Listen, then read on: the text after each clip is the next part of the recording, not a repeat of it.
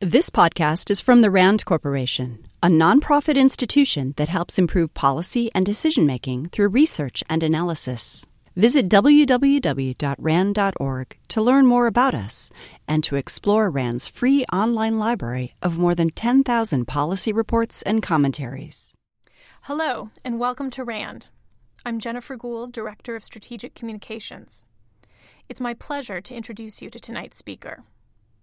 Dr. Tom LaTourette is a senior physical scientist at RAND. He specializes in energy, public safety, and homeland security policy. In his research, he has addressed issues related to emergency responder safety and health, management and coordination for disaster response, and individual preparedness and responses to terrorism. Most recently, Tom authored Managing Spent Nuclear Fuel strategy alternatives, and policy implications. And he has testified before the Federal Blue Ribbon Commission on America's Nuclear Future. Please join me in welcoming Dr. LaTourette.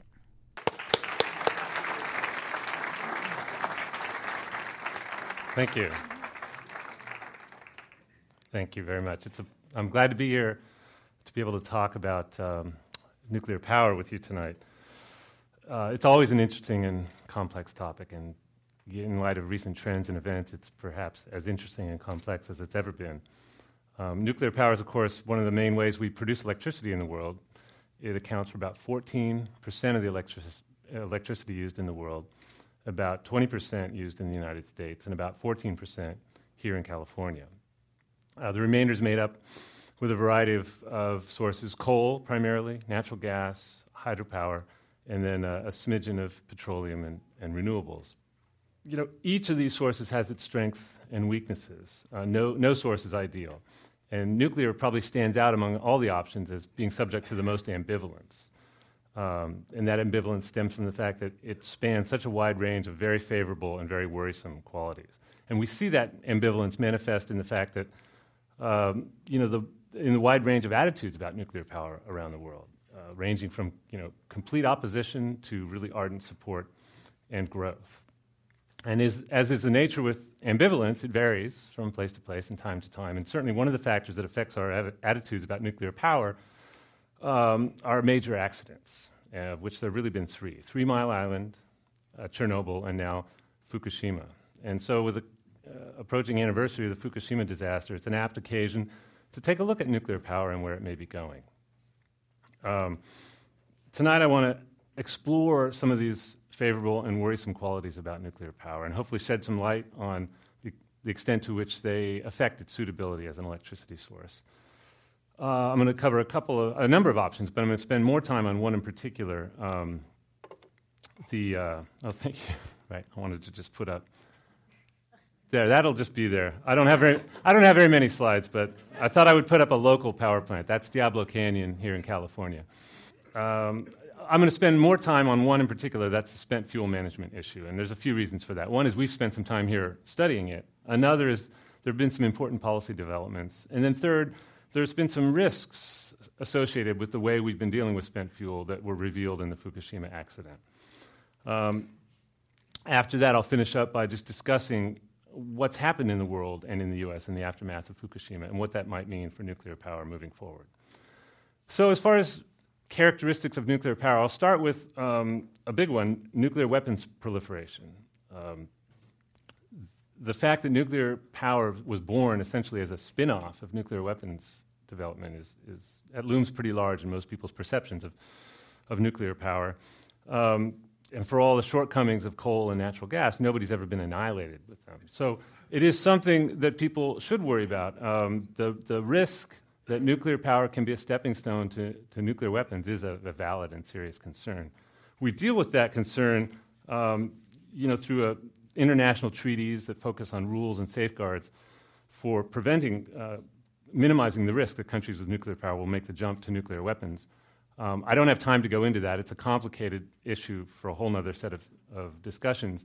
Um, although I will sort of point out one interesting fact, I think it's interesting, is that Turns out that a nuclear power plant itself is of very little interest or value to anybody interested in nuclear weapons. It's the, the real score is the place where you, you make the fuel for nuclear power plants.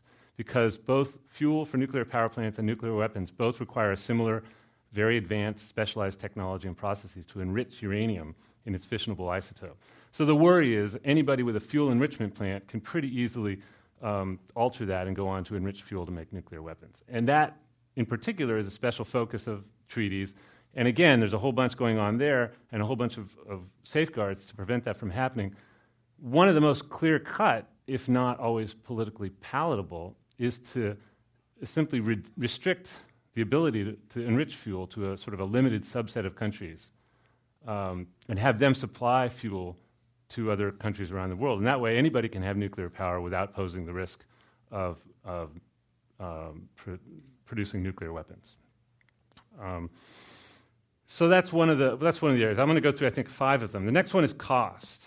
Uh, another really relevant consideration for nuclear power is cost. When it was first being developed, we were we were told uh, there were claims that it would be too cheap to meter. Um, of course, that didn't turn out to be the case. Um, although, strictly speaking, when you look at a power plant that's up and running, nuclear is quite cheap, much cheaper than uh, natural gas and even cheaper than coal. But the problem is, those early predictions didn't take into account how expensive it is to actually build a nuclear power plant itself. And when you do what's called a levelized cost analysis, that's where you it's an attempt to compare apples to apples. You take the cost of building the plant, of fueling the plant, running the plant, decommissioning it, waste disposal, throw everything in so you're really comparing apples to apples. Then uh, the plant construction costs get you, and nuclear is, is more expensive. But I'll return to that point in a minute. Um, another consideration we worry a lot about is the health risk. The health risk from nuclear stems primarily from the concern that there'll be radioactive releases in some kind of accident. Um, there have been around 50 confirmed deaths from radiation exposure from nuclear accidents, all from Chernobyl. Of course, there are expected to be far, far more uh, later extra cancer deaths from, from the exposure, and, and estimates range in the neighborhood of about 4,000 to maybe as much as 10,000 from Chernobyl. For comparison, at Fukushima, there were no deaths associated with radiation um, that I'm aware of. And there it's way too early to, to, there are no real good estimates for what the extra cancer deaths in the long term might be. But early, early predictions are that it may be zero, the dose just wasn't high enough. It may be as high as maybe a tenth of Chernobyl, so maybe a thousand. Um, so these numbers are they're not trivial. There's some serious risks here. Um, but as with everything in energy, it's instructive to compare to alternatives. And take, for example, coal mining. There are at least 5,000 deaths from coal mining accidents every year around the world, every year. So we're talking about orders of magnitude, a couple orders of magnitude over a century, differences in health risks.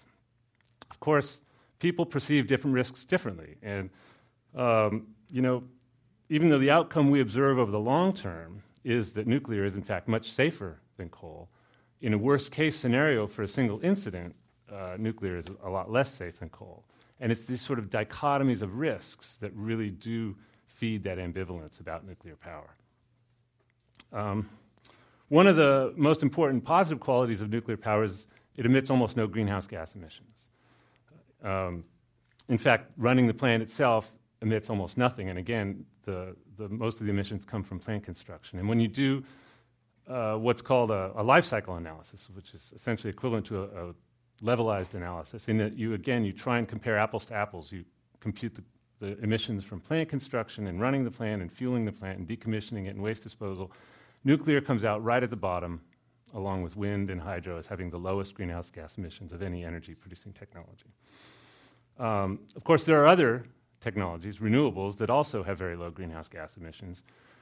But when you look at the sort of the numbers, and, and particularly when you exclude hydropower, which uh, in this country has not increased in 30 years and is actually declining and, and is never going to increase. Um, that leaves just 4% of our electricity production from renewables, as opposed to uh, compared to 20 for nuclear. So the lesson is if you really want to be able to increase energy, uh, electricity production, at the same time reduce greenhouse gas emissions, nuclear's got to stay a significant part of our, our electricity portfolio. Um, another way to appreciate the, the lower greenhouse gas emissions is to return to this issue of cost. I said in the levelized cost analysis, we try to throw all the costs in just so we can compare apples to apples. But one of the costs that's not in there is the cost of greenhouse gas emissions, the sort of the social cost of climate change. And the reason it's not in there is because we don't yet have a real good handle on what those costs are. So they're not included in predictions and estimates and comparisons, and they're certainly not part of the market price yet. But we're learning a lot about that, and they are starting uh, to become included in, in modeling, and it, it seems just a matter of time before those costs do enter the market. And when they do, fossil fuels like coal and natural gas are going to get relatively more expensive, and nuclear will be uh, much more competitive. Um, so, the final aspect of nuclear power I want to discuss is, is waste management. Um, amidst all the controversy and ambivalence about nuclear power, perhaps the one aspect of it that contributes most to that is waste management. Um, and to get into this, I think I need to just take you to school for a second and tell you about nuclear fuel. So, nuclear fuel for most commercial power plants around the world is, consists of uranium oxide pellets, that little they're about the size of the tip of your pinky finger. You take a whole bunch of these, stack them up in long metal, thin metal tubes. You take a couple hundred, 250 of these metal tubes, bundle them together in a cluster called a fuel assembly. And then you take maybe 100 to 200 or 300 of these and put them in a reactor core, and that's how you generate electricity. When these are new, they're not very radioactive at all, and they're pretty safe to handle. But once you put them in a reactor and the uranium starts fissioning uh, or splitting into a whole slew of so called daughter products. Uh, many of these daughter products are very radioactive and very dangerous. Um, and then the real dilemma comes from the fact that many of these daughter products remain dangerous for a very, very long time. So the point is, you can't just toss this stuff into a landfill when you're done with it. In fact, you have to isolate it from human contact for tens of thousands of years. So therein lies the problem. Um, it's pretty obvious that we can't rely on human institutions to reliably manage and monitor something like spent fuel or anything for that length of time. And so it's been a, there's a pretty much a worldwide consensus that the only way to deal with this is to bury it deep underground in such a way that it's isolated from human contact uh, and, and 10,000 or more years until it's no longer, and, and if by the time it eventually does leak and reach the, the biosphere, it's no longer dangerous. So, really, since the virtual beginning of nuclear power, we've, need, we've needed, we've known we've needed something called a permanent geological repository. And this is a schematic diagram of one. Uh, it's a cutaway, so that's showing the surface of the Earth and then a cutaway of underground. It's conceptually very simple. It's, it's just a, a series of shafts and tunnels deep, deep underground. You package up the spent fuel, you put it in, you backfill it, you seal it up, and you walk away. Uh, and, and you don't have to worry about it. That's, that's the idea. Despite knowing we would need one of these for you know, 50, 60 years, no one, no country has yet developed one of these.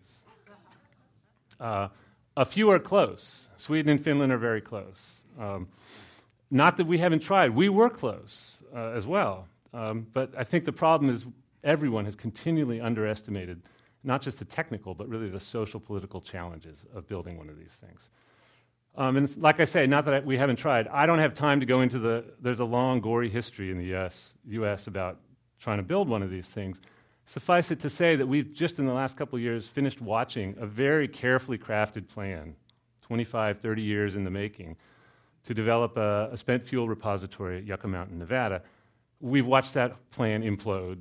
Uh, the site's been mothballed, if not completely scrapped. And so we're back to square one. We don't have a plan. And so and no one else does either. And so, what that means is all of the waste from nuclear energy production ever produced in the world is still in temporary storage.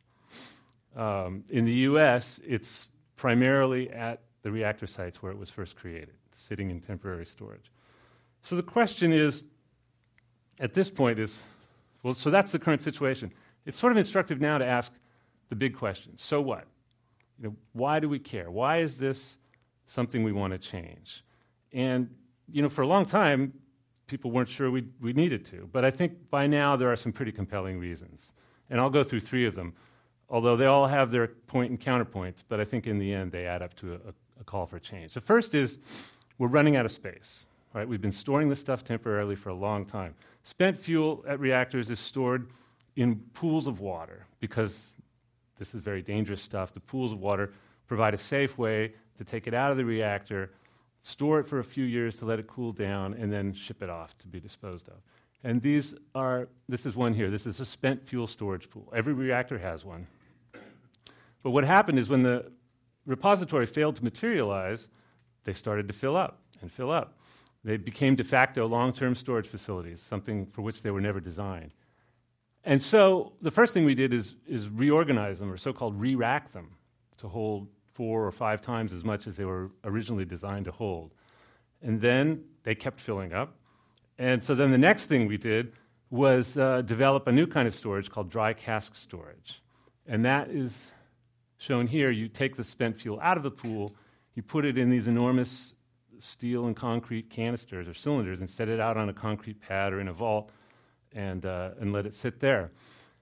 And right now, about a quarter of our spent fuel in the country is in these, and about three quarters is in the pools. And this works pretty well, and we could you know, conceivably continue doing this for quite a while.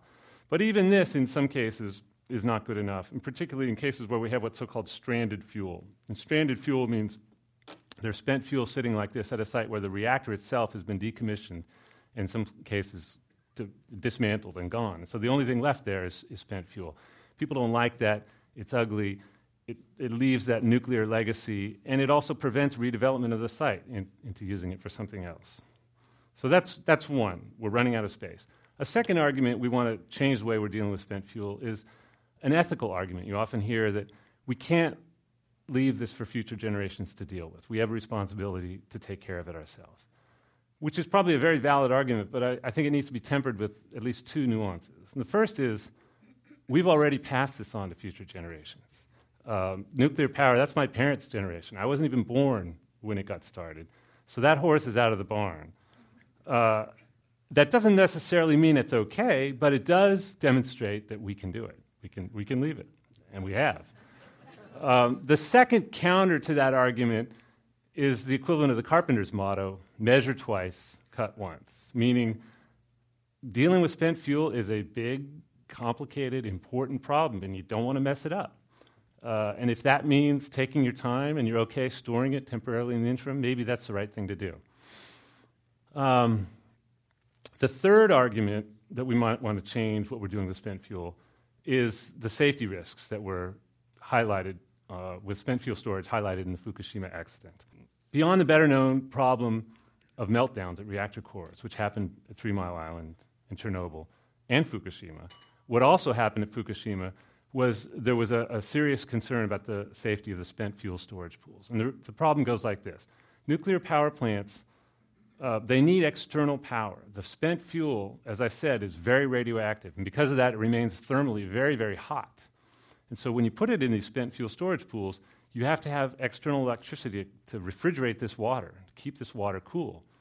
If not, the water heats up, it boils, it evaporates, the spent fuel is exposed to the air, at which point you can have what's paradoxically called a pool fire. This stuff can catch fire. Um, and at that point, you can have you know, massive releases of radioactive material in the, in the plume, the smoke plume of the fire. And often, as was the case in Fukushima, there's actually a lot more spent fuel in the storage pool than there is in a reactor core. So this is potentially a very, very bad scenario. And I, I want to emphasize this is a potential scenario. Um, we still don't actually know exactly what happened with the spent fuel storage pool at Fukushima. We know it lost power. Um, the, the, power, the local power grid was knocked out by the earthquake. The backup diesel generators were knocked out 45 minutes later by the tsunami. The backup backup batteries came on, and they lasted for a few hours, which is all they're designed to do. But because of the devastation in the area, they couldn't get enough people and resources back to the site to plug in some new power, so they lost power. And initial reports, oh, and, and very significantly, there was, a, there was a gas explosion. It blew the roof off the building, blew the walls off the building. But we don't know if that gas came from the spent fuel or some other source. Initial reports said that, in fact, the pools did boil dry, the, the fuel did catch fire, but subsequent information uh, pretty strongly suggests that, in fact, little, if any, of the, the fuel was exposed, and, and, there was little or no damage to the spent fuel in the spent fuel pools there. But at a minimum, I think we can say it was a very close call. So, so taken together, these arguments say that we really do um, um, want to make a change in the way we deal with spent fuel. Um, but it doesn't necessarily mean we want to just you know, make a full steam effort, ahead effort to get this stuff underground as quickly as possible. The question we want to ask ourselves is what's an acceptable long term strategy for managing and ultimately disposing of spent nuclear fuel? So, a couple years ago, a team of us at RAND undertook a study to look at alternatives and to try and determine which might be the best route to pursue. As far as alternatives go, um, turns out there, there aren't very many feasible options, and we came up with four. Um, hopefully, yeah. So the first is reactivate Yucca Mountain. That's the, the, the site I talked about that was abandoned. It's, it's not, obviously, it's not gone, it's still there. Uh, there's still holes in the ground, although they didn't really dig out very much of it yet. Um, the rationale for this choice would be, and, and, I'm not saying this is my rationale, the, the rationale favoring this argument is this site is fine. We've invested a tremendous amount of money and time and learning in this site, and it would be a waste and a shame to just walk away from it. The second alternative we looked at is what's known as centralized interim storage. That's where you take all the spent fuel on the surface at all these power plants around the country and you move it to one or a small number of surface storage facilities. You group it all together. And at the same time, you start a new site selection process for a geological repository. And the, the motivation for this approach is Yucca Mountain's not okay. We can't use it.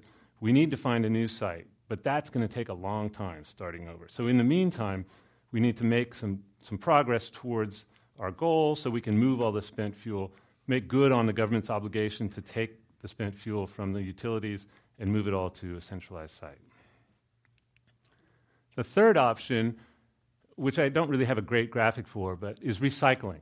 So uh, you can take a lot of what's in the spent fuel and recycle it and make new, new uh, reactor fuel from it. And the rationale is there's a lot of energy potential in spent fuel, and a lot of people don't like to throw it away.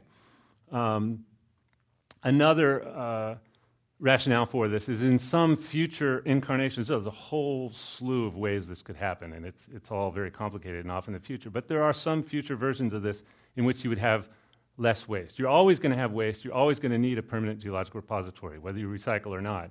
But you could possibly reduce the amount of space you need in a repository. And then the fourth option uh, here, just showing a spent fuel pool and dry storage cask, is wait and see.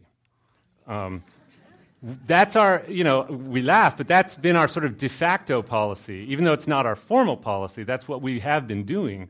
Um, but this is an alternative that sort of says, any other alternative, there's just too much uncertainty, too much risk. So let's just formally not do anything and wait for some external event to trigger uh, our decisions. Well, these are all the alternatives that we could come up with. and They've all been looked at in the past. Um, and so we rolled up our sleeves and we tried to analyze each one in terms of cost and safety and security, technical feasibility, public acceptance. And it turns out, while we know a lot about some of these and, and a little about all of them, it's really hard to make a compelling case for one approach on those grounds because we just don't know enough about how any decision is going to play out. Um, but what we did dis- sort of discover is that one of the ways they can be distinguished is in terms of the extent to which they address different priorities we often hear about spent fuel or about nuclear power. Priorities like what I already mentioned we got to solve this problem quickly, or we need to pave the way for new nuclear power growth or DOE can't be trusted. We got to get it out of DOE and re, you know, rebuild a new process where there's more confidence and consensus. And so, what, you do is you take each of those priorities and you ask, well, which strategy is most consistent with this? And if you do that, and if you can agree upon what your priori- priorities are, maybe you can start to come up with a strategy that everyone can agree on. Um, and when we did that, we didn't really set out to pick a winner. But when you consider the realities, um, three of, the, three of those opportunities, they don't have much promise as, as formal policies. And what you end up with is the one in the upper right the centralized interim storage and restarting a site selection process. And the reason is that, on the one hand, makes immediate progress towards your goal, demonstrable progress. Take possession of the spent fuel, show people you can get it out of the reactor sites, the government can take possession of it. at the same time, provides enough flexibility to develop a site where it's got more consensus and more confidence behind it, a site for a repository.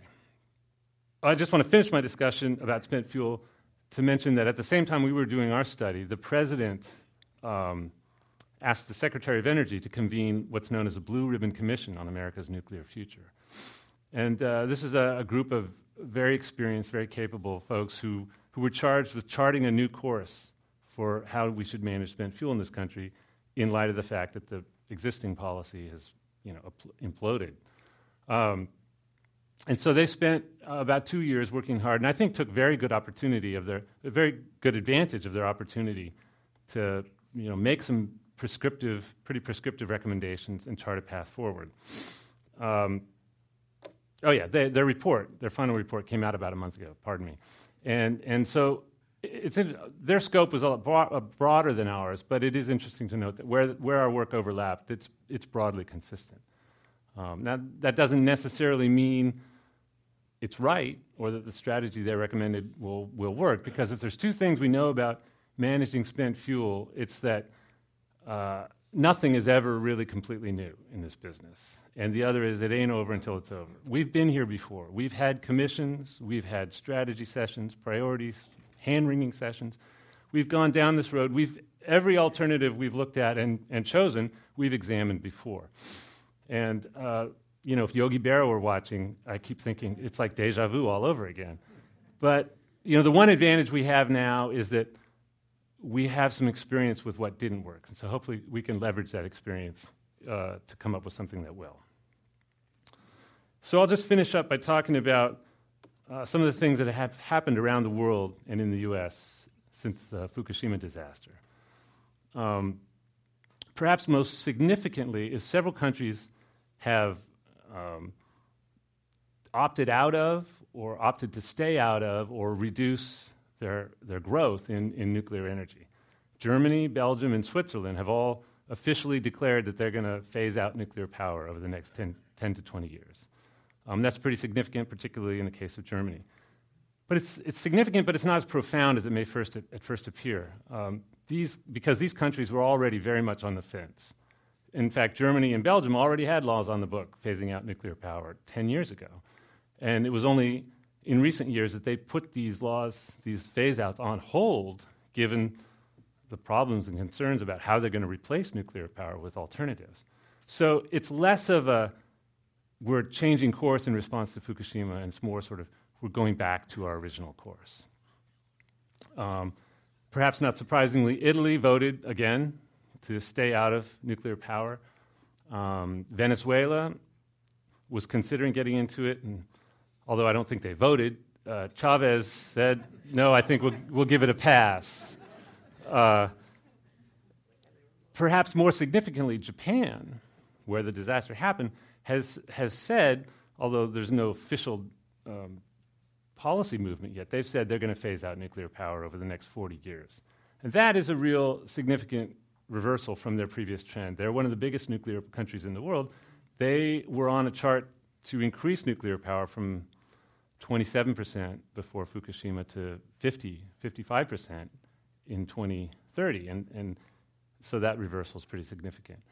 Also, China, which is in the midst of a nuclear construction frenzy, um, has said that they're going to sort of slow down and scale back their capacity targets for 2030 by about 20%.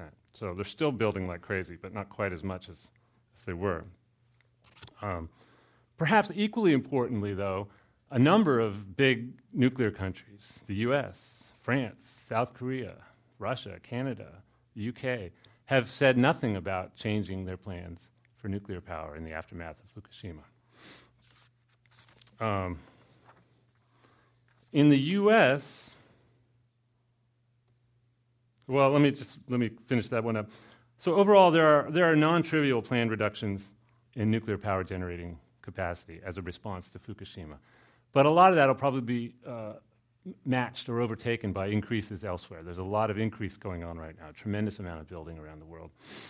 Um, in addition, these phase outs, they don't happen overnight. Right? They're very gradual things that happen over the course of decades. And we've already seen that they can be put on hold, so it seems reasonable to believe they could be put on hold or, again or even reversed. You know, as the memories of Fukushima fade and the prospects of coming up with replacements for all this nuclear capacity, which is going to be coal, natural gas in the, in the next decade or two. There's no way to do it with renewables yet. Uh, you know, sticking with nuclear may may appear more attractive. So I, I, sort of think we need to wait and see. In the U.S., the imp- impact of uh, the Fukushima accident has been relatively low key. The U.S. Nuclear Regulatory Commission put together a task force charged with coming up with recommendations for improving safety in response to what we learned in Fukushima.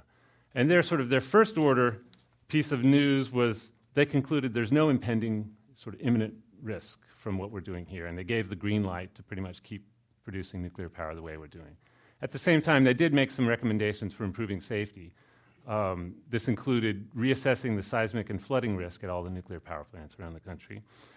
And they also took a number of steps to enhance sort of mitigation, including, not surprisingly, increasing the ability to withstand a power outage, uh, increasing the ability to keep spent fuel pools filled and powered in an emergency, as well as um, some other things related to emergency preparedness and response. So the, the recommendations notably did not say anything, and I was quite surprised by this, didn't say anything about reducing the density of spent fuel in these storage pools. It didn't say anything about moving spent fuel from storage pools to dry casks. A lot of us were expecting that to come out of that. Um, so, implementing the recommendations of the Nuclear Regulatory Commission, it's sure to improve safety, but it's not really going to fundamentally change anything about how we do nuclear power in the U.S. Um, my final observation about the U.S. response to Fukushima is that just about a month ago, less than a year after the worst, second worst nuclear plant disaster in history, the N- Nuclear Regulatory Commission uh, granted construction and, operation licenses for two new nuclear power plants in the state of Georgia.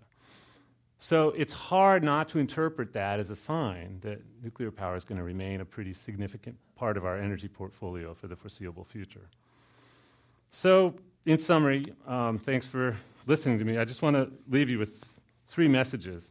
First, no electricity source is ideal. They all have strengths and weaknesses, and certainly nuclear is no exception. Because of this, um, it's hard to unequivocally endorse or condemn any one. So what we end up with is a mix. We have, you know, tastes change, preferences change, conditions change. We have a, a wide variety of sources, and that's probably a good thing. It provides uh, you know, flexibility and, and, it's robust in the face of changing conditions. Um, it takes a long time to shift nucle- uh, energy sources from one to another. And by having, and a lot of times, you know, building infrastructure can't keep up with the way prices change and, and attitudes change. By already having a wide mix, it provides us a little more flexibility to be able to shift around amongst those in response to changing conditions much more quickly than starting up from scratch with a new technology.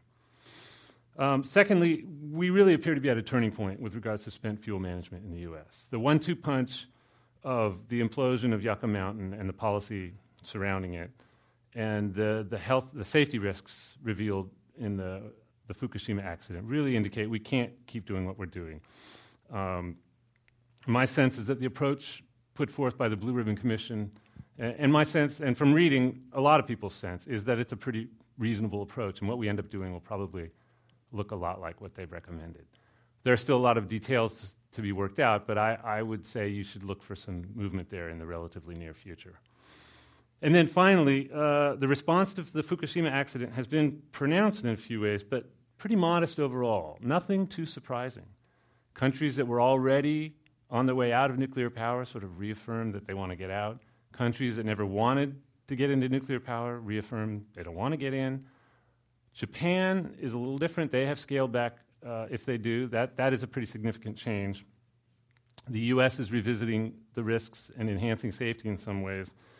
But if there's any surprise, it's really that, for the most part, nuclear power appears to be proceeding pretty much as it, as it was before the accident. So, thank you very much. I'd be happy to take questions.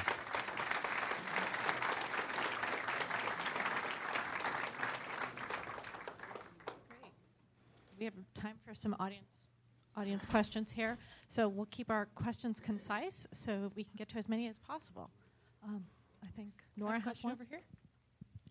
One of the uh, uh, better known, I guess, uh, uses for the spent fuel has been in artillery rounds. how much of the material has actually been able to be used in uh, some of the, the heavy casings and uh, tank busters that have been used in past uh, conflicts? Uh, that's a great question. It's, it's actually the depleted uranium from the enrichment process that's used for artillery. And, and when you take natural uranium ore and you want to enrich the proportion of uranium 235, you end up with a whole bunch of uranium 238 left over. And that is, I didn't even mention that. There is way more of that than any of the spent fuel I've talked about lying around. It's not particularly dangerous, it's not really radioactive, and it's very, very dense and very, very useful for, for artillery rounds. Way more than we would ever need for that. So, so that hardly makes a dent in what we're ever going to do with that. What were the reasons behind the mothballing of Yucca Mountain? Ah. How much time have you got? I, I, I, actually could not give you a coherent answer. I'm not sure any. Uh, the, the question was what are the reasons behind the mothballing of the Yucca Mountain repository? Mothballing? Uh, abandoning. Yeah.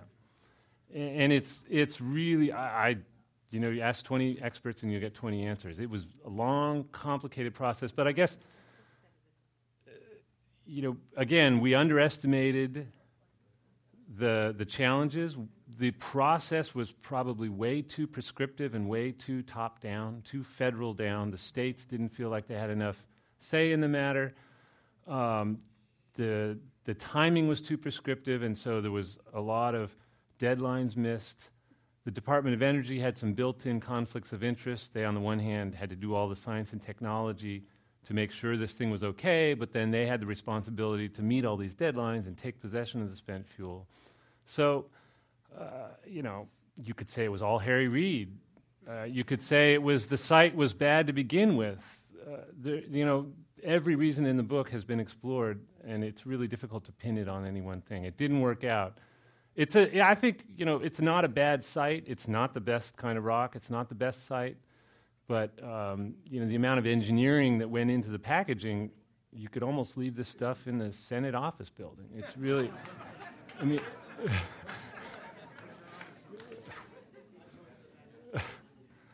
we have a question in the front. Sure. I just want to know what you thought of the French model of, you know, one reactor basically for the entire country. I think that's what they have, and they just kind of replicate it. And if that would ever work here.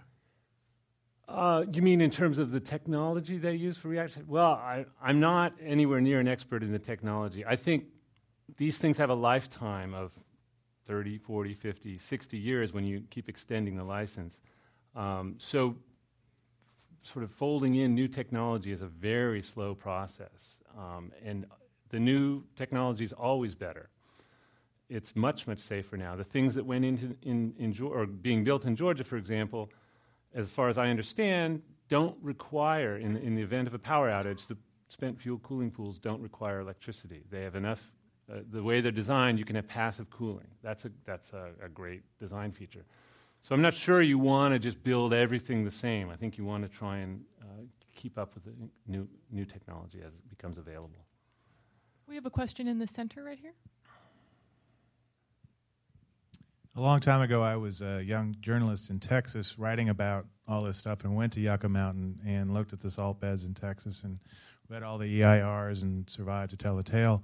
And, and I have to say, it's sort of hard to believe that Yucca Mountain, out of the, the, the sites that they discovered or they, that they uncovered then, um, didn't survive to now um, in terms of like what's, what's left, what's best that's left because that was on the Nevada test site, which was already ruined from God knows how many nuclear tests. It was already highly secure. It was uh, the water table emptied into Death Valley.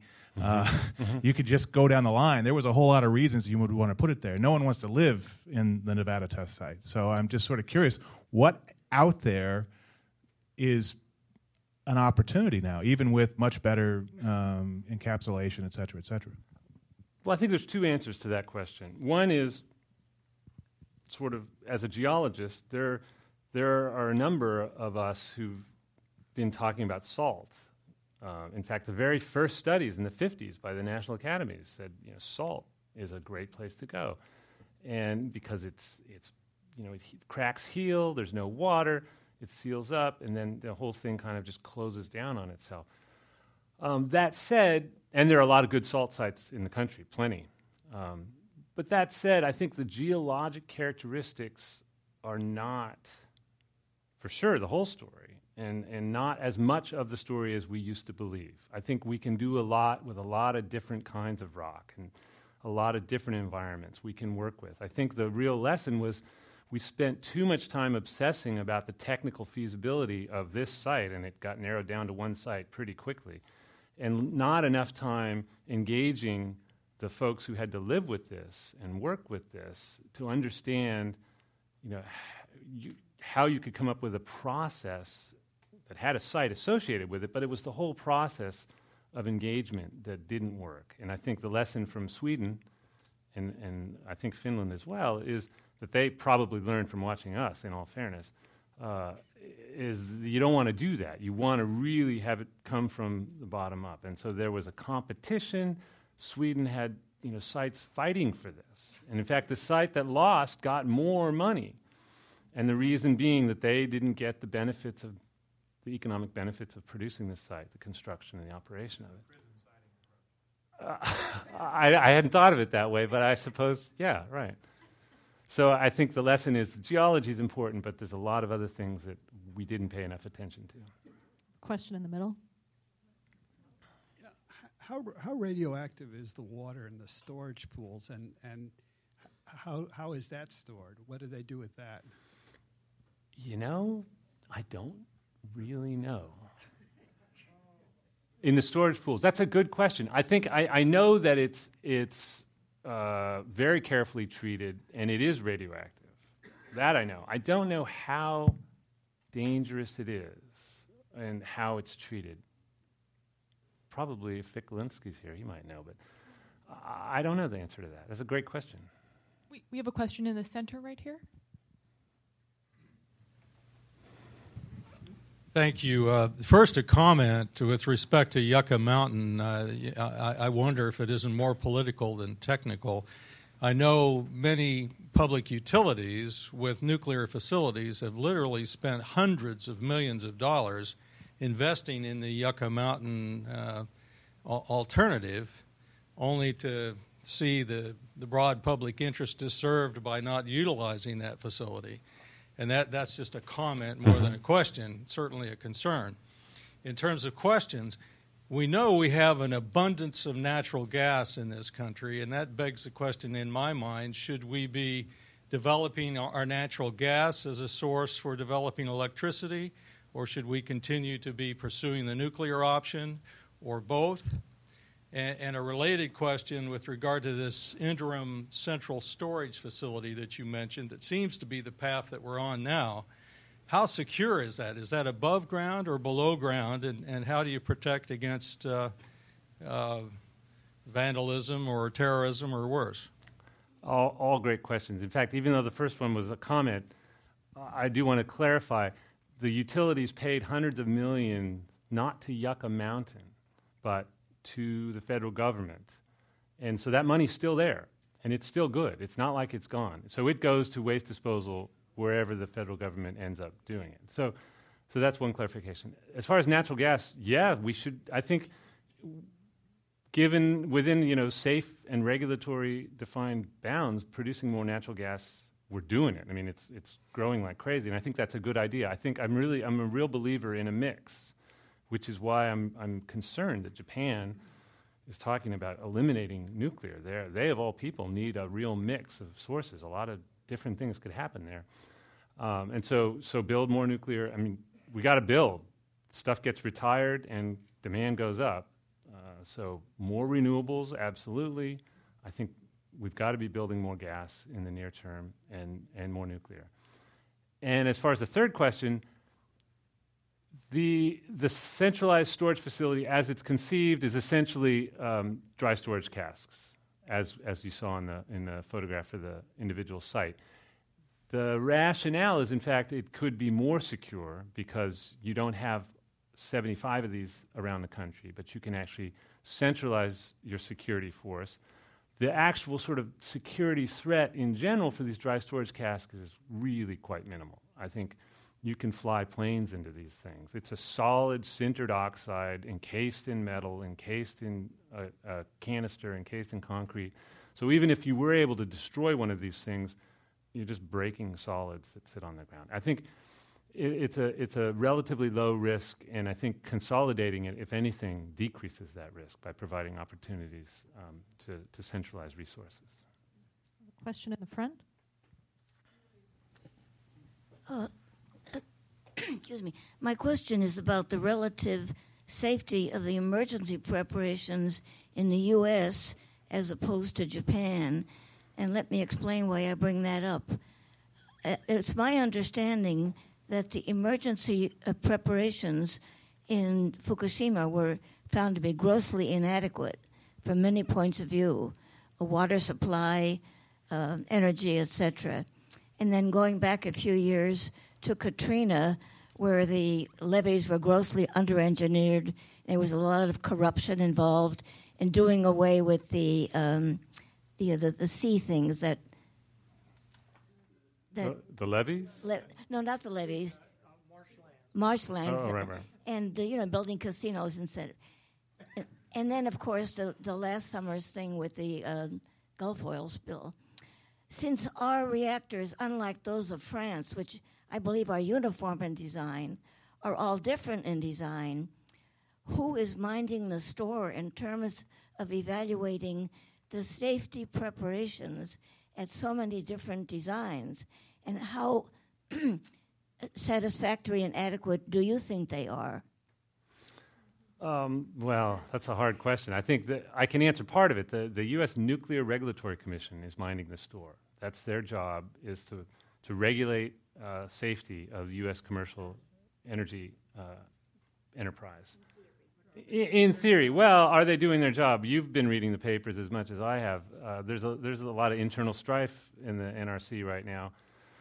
Um, as far as are we better prepared than Japan? That's always a tough one. I think we always think we are, um, but after Katrina, I think we realized we're not for that, and so it's a little bit tricky because after the fact, it's very easy to criticize, and it's very before the fact, it's very difficult to sometimes see these weaknesses. And, and and that said, I have not looked at this in any detail, and so in fact, there may be significant differences, and I'm, I'm just really not in a position to comment on them.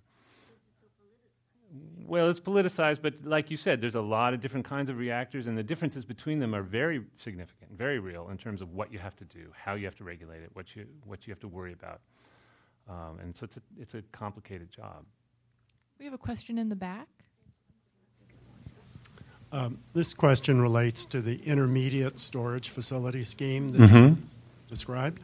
Did you do any work on the size of it, excuse me, or cost or duration?